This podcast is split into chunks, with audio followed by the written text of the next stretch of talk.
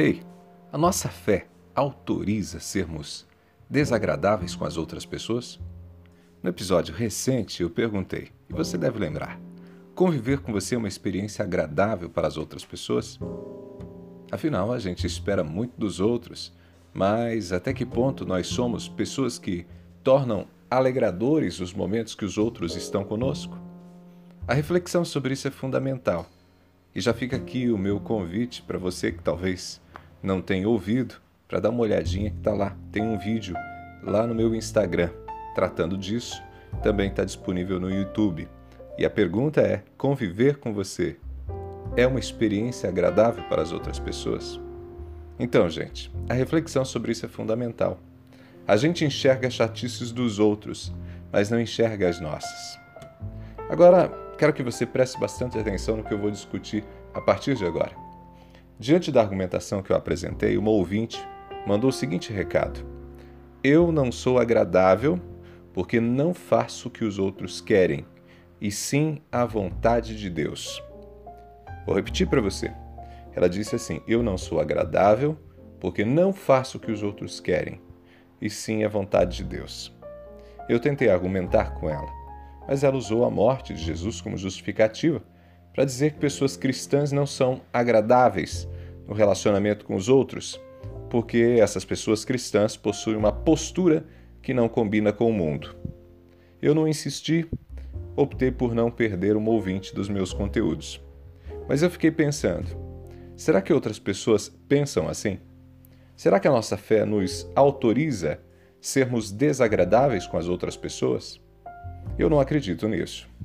É fato que Jesus foi perseguido e morto, mas também é verdade que as pessoas queriam estar próximas dele.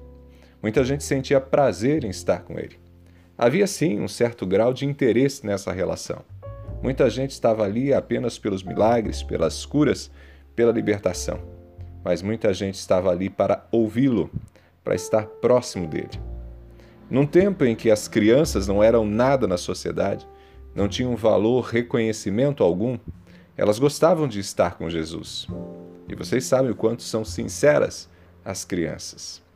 A criança não gosta de estar perto de gente chata. Além disso, a companhia de Cristo era tão desejada que cobradores de impostos, corruptos, prostitutas, gente cheia de problemas gostava de ficar com ele. Ou seja, a santidade de Jesus não, não separava Jesus das outras pessoas. A santidade de Jesus não tornava a companhia dele pesada, desagradável. Jesus não ficava censurando as pessoas, Jesus não era rabugento, Jesus não era chato. Nem por isso Jesus fazia o que as pessoas pecadoras faziam. Jesus não fazia o que as pessoas cheias de problema faziam. E aqui está um princípio fundamental. A nossa fé deve ser instrumento de atração das pessoas, não de afastamento das pessoas. Não é porque não vivo o que as outras pessoas vivem que a minha presença deve se tornar desagradável. É um erro absurdo achar que a nossa fé nos impede de sorrir, de brincar, de contar e ouvir histórias, de fazer piada com os outros. Nossa fé não pode ser instrumento de julgamento, de militância moralista. A nossa fé precisa ser instrumento de amor, de acolhimento, de perdão, de palavras doces, suaves. Nossa fé deve servir para motivar, para animar, para espalhar esperança. Quem não gosta de estar com alguém que ama de verdade, que não julga, que tem sempre um sorriso acolhedor no rosto, que fala de maneira gentil? Se a minha fé afasta as pessoas, existe um problema no meu cristianismo. A maneira como vivemos deve atrair as pessoas, nunca afastá-las. Se a minha companhia, em função da fé, faz com que ninguém queira estar comigo, eu preciso rever os meus conceitos e minha maneira de viver a experiência cristã. Os cristãos são o Cristo na terra. É fato que nunca agradaremos todas as pessoas. Também é fato que algumas pessoas vão nos rejeitar e até perseguir em função da nossa fé. Mas nós não devemos ser os agentes causadores do afastamento.